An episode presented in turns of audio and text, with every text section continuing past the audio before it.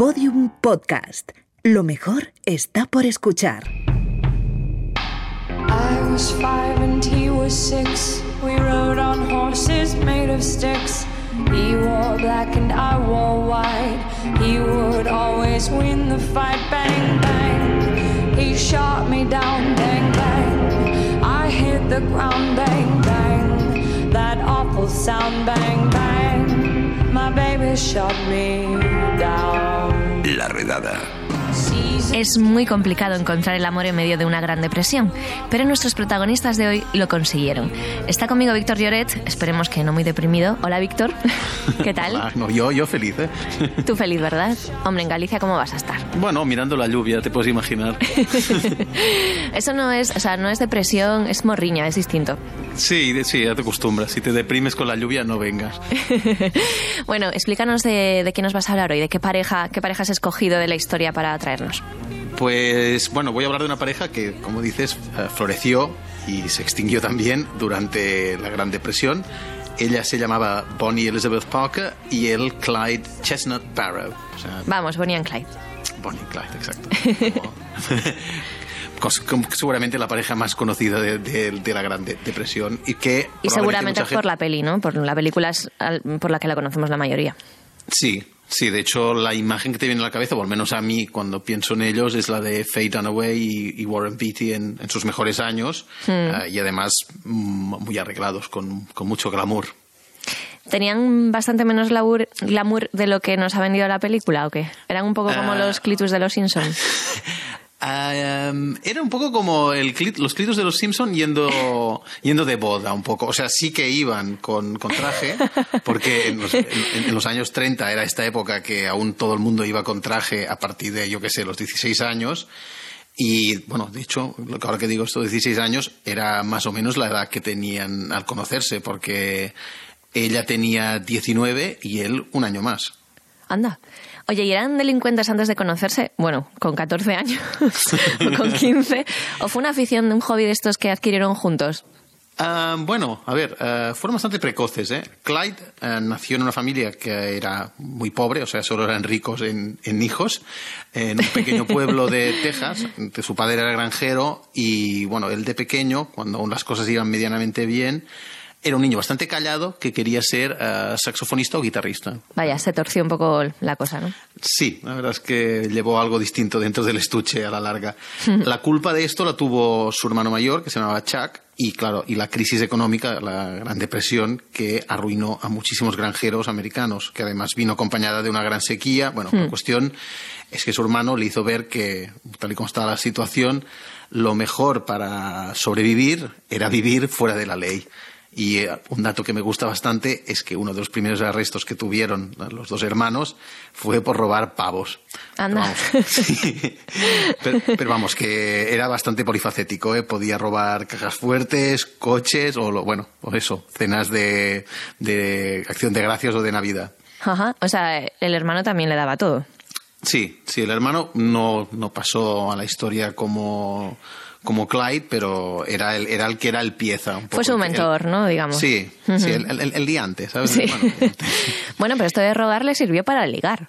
Sí, eso es verdad. Bueno, eh, aún no hemos llegado, pero a lo, lo cierto es que a los 20 años Clyde ya, bueno, ya tenía un expediente bastante bueno y no precisamente académico y fue entonces cuando se cruzó con Bonnie, que Bonnie tenía 19 años, pero ojo al dato, ya estaba casada y no acabada de casar, sino que se había casado ah, tres años antes. O sea, se había casado un poco antes de cumplir los 16. Pero eso es legal en Estados Unidos. Bueno, mm, eh, es legal, eh, claro, es lo que decíamos antes, una sociedad un poco esta como la de, Sí, como la sí, de Clitus de los Simpsons, ¿no? y se casaría con un señor bastante mayor, me lo imagino. No sé. Ah, no, ¿qué Ah, va? ¿no? Eh, esto es hasta bonito cuando lo lees así la primera vez porque se casó con un compañero de clase que se llamaba Roy Thornton, que se fugaron los dos, se casaron y justo después de casarse eh, Bonnie se hizo un tatuaje con sus dos nombres en el muslo derecho. Anda, como los, vamos, como ahora, como ahora, como los modernos de ahora. Por Sí, cierto, Roy Thornton es como un nombre, el nombre más eh, yankee que, que se puede tener, ¿eh? Madre mía. Sí, sí, sí. Sí, sí, no sé si se tatuó nombre y apellido, pero sí, eh, la verdad es que Era una El- romántica, Bonnie. Era una romántica y también tienes razón. O sea, visto desde la perspectiva de ahora, mm, probablemente hubiese acabado siendo una hipster porque era una chica pues que bastante mona, le gustaba mucho la- fotografiarse, le gustaba mucho la poesía y quería ser actriz. Y además, mm, como, como ves, era una chica, como dices tú, era una chica muy romántica. Vamos, que podía ser una biografía estándar de Sí. Tinder o de Instagram, vamos. Pero bueno, no pasó a la historia el dúo Bonnie y Roy, así que me imagino que no les iría muy bien. No, la verdad es que no les fue muy bien y no les fue muy bien de inmediato. Bueno, lo curioso es que... bueno, Hombre, sí, se casó con 16 y con 19 conoció Sí, a Clyde. Sí, sí, es que no, no duró y además es que incluso al año ya de, de estar casados se estaban llevando muy mal y, y Roy, pese a, pese a sus 16 añitos, pues ya era un maltratador, o sea, ya mm, era bastante gañán y además también, mm, curiosamente, ya mm, se, vio por dónde escogía a los hombres eh, Bonnie, porque también em- empezó a delinquir poco después de estar casados y, de hecho, lo llevaron a la cárcel eh, poco después de. Bueno, poco después, cuando llevaban igual un año y medio de casados. Mm, Justicia poética. Sí, sí, y ahí se quedó, supongo, ¿no? La cosa, Sí. la relación. Bueno, la verdad es que no se volvieron a ver nunca más. Cierto es que ella. Que, Eh, vamos a hacer la moraleja aquí. No te tatúes el nombre de nadie. que no sabes, no sabes lo que va a pasar dos años después. No cometas ese error como Bonnie. ¿no? Que- Proba- correcto, y probablemente es eso lo que le dijo su abuela, que fue donde se fue a vivir cuando, cuando Le diría, él se pero fue ¿qué haces? Exacto, exacto. ¿Dónde vas con eso tatuado? Seguramente Filliña, además. ¿eh? Ay, ay. Bueno, pues eso, la cuestión que ella volvió, volvió a casa de la abuela, pero po- muy poco después, cuando tenía 19 años, fue cuando conoció a, a- a Clyde. Ah, lo que pasa es que y, y fue un flechazo inmediato. Lo Hombre. que pasa es que eh, sí, lo que pasa es que él fue arrestado al al a los poquísimos días de conocerse por un crimen que había cometido anteriormente, un robatorio de un coche. Pero eh, no estaría mucho tiempo en la cárcel porque, bueno, como el amor era tan poderoso, pues no podían soportar la idea de estar separados. Bueno, supongo que no se fugó. ¿Pagó No. su rescate o cómo fue? No, no, no, mm, se fugó y fue ella la, la que fue instrumental. Ah, en- que se fugó, de verdad. Sí, sí, sí, Vale, sí, sí. No, no, ella, ella eh, le llevó una pistola a la cárcel, o sea, no sé por dónde eh, la consiguió, la consiguió entrar, pero él utilizó esa pistola para fugarse con, con otros con otros reclusos. Ahí comenzó su carrera criminal. No, no del todo, ¿no? Por lo que yo recuerdo. No, no, eh, porque, bueno, ahí es donde tuvo uno de los peores episodios, Clyde, eh, que lo capturaron al cabo de poco eh, y fue sentenciado a 14 años de trabajos forzados. Además, mientras estaba cumpliendo, por si no es bastante pena estar haciendo trabajos forzados, eh, tuvo que sufrir los reiterados abusos eh, sexuales de, de otro preso, otro gran clásico de las cárceles. Ostras. ¿Y se pasó 14 años haciendo trabajos forzados? No. ¿Y siendo abusado? No. no, no, hombre. No, em, pero también tuvo un poco mala de suerte en lo que vendría a ser su salida, porque Clyde tuvo la gran idea de cortarse el dedo gordo del pie durante esos trabajos forzados, simulando que había sido un accidente, eh, esperando que eso le, le llevaría a las autoridades penitenciarias, penitenciarias a arrepentirse, ay, a, a a tener un poco de pena de él y dejarle salir. Ajá. Ahí engañando al seguro.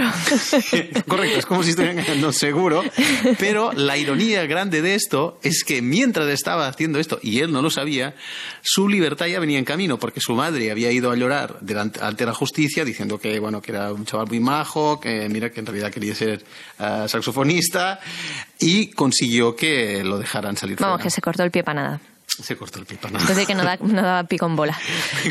Correcto, con la bola de presidiario. sí, sí. Un poco, un poco gafe, ¿eh? Sí, sí, sí, sí. Vale, bueno, pero estaba Bonnie esperándole. Eso para sí, o sea, compensar, ¿no? A Bonnie no parece importarle el hecho de que él tuviera un dedo menos en el pie. Me pareció Y- normal. Sí. A ver, yo Y- me tatué al rollo, o sea, más o menos Sí, estamos a la exacto. par. Sí, Dice, ahora estamos, estamos igualaditos a nivel, a nivel de taras. Y, y bueno, pues él cuando salió claramente no había aprendido la lección mucho de los, de los trabajos forzados y los abusos sexuales porque volvió inmediatamente a robar y Bonnie fue entonces cuando se unió a la banda y fue ella esta vez, al cabo de nada, que fue arrestada. ¿También trabajos forzados tuvo que hacer o no? No, porque ella lo que hizo fue que cuando fue ante la justicia, eh, claro, era una, era una chiquilla aún y además bastante mona, pues puso ojos de, de, de muchísima pena y dijo que la banda la había secuestrado, que ella estaba contra- ahí contra su voluntad y el juez se, se- se la creyó y ella lo que hizo al, inmediatamente al salir de, de, la, de la vista pues fue huirse de nuevo a la banda. Me gusta que son muy imaginativos, ¿eh? Sí, sí, sí. sí. Oye, pero ¿por qué empezaron a ser tan conocidos? Porque imagino que delincuentes pues habría muchísimos en- con la Gran Depresión. Ellos, Sí, ¿por qué claro. empezaron a destacar? Bueno, eh, claro, empezaron a, des- a destacar porque eran una pareja, porque eran muy jóvenes y, claro, y porque eran fotogénicos. ¿Y cómo se sabe que eran fotogénicos? Porque en 1933, después de, de una huida precipitada, se dejaron un rollo de película, que esto también es muy, muy actual de, de selfies, ¿eh? en el que salían los dos en plan con las armas y lo- los puros, son, son las imágenes bastante icónicas de ellos, ah, haciéndose fotos, pero en plan así, solo para, para su goce y disfrute. Y claro, y estas fotos ah, fueron publicadas por la prensa. Además, claro, los, los robos que iban cometiendo se fueron volviendo cada vez más violentos y mataron a unos cuantos policías, que era algo que en Hombre, esa sí. época... No mm, era muy alguna- habitual, ¿no? no, no, bueno, no sé si era habitual, pero que era algo que no era tan mal visto como, como podías pensar ahora. O sea, la, la, la mayoría de la población tenía una simpatía, digamos, remota por la justicia. Y más en tiempos de, de, como decimos, de extrema pobreza. Claro, ¿y tardó mucho la policía en capturarlos? A ver, la vida de ellos fue, como puedes ver bastante por lo que estamos diciendo, bastante intensa y bastante corta.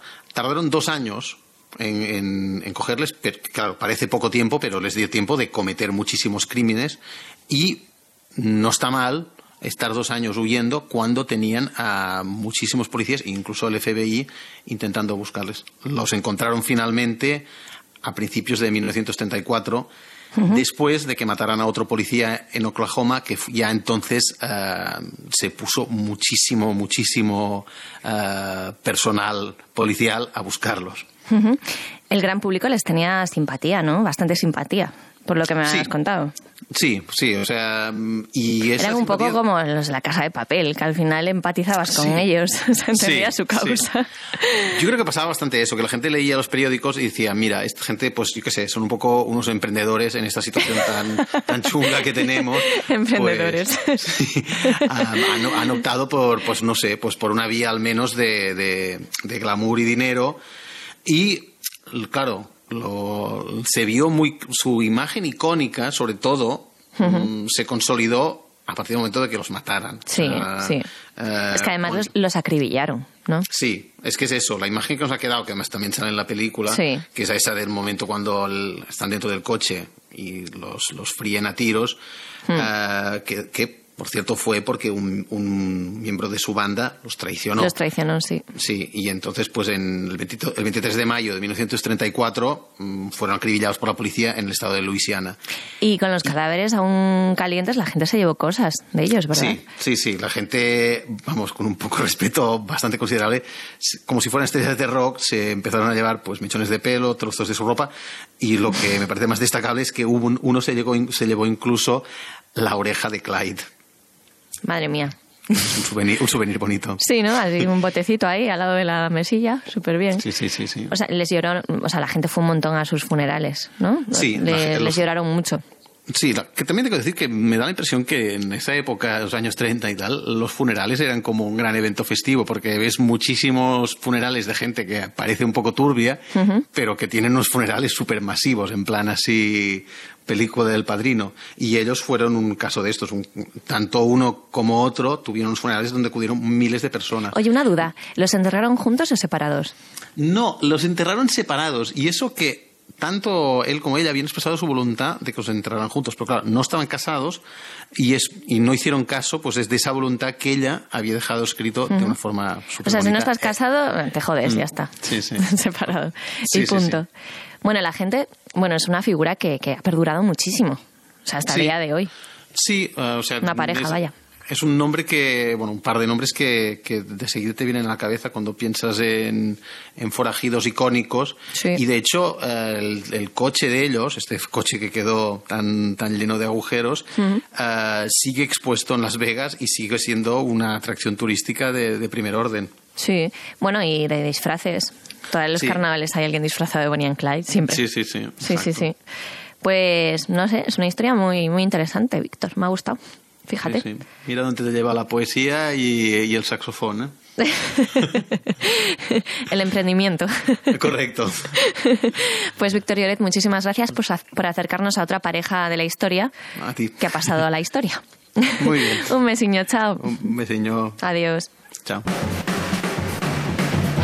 Bueno, pues hasta aquí el podcast de hoy, pero antes de marcharnos, Santoral.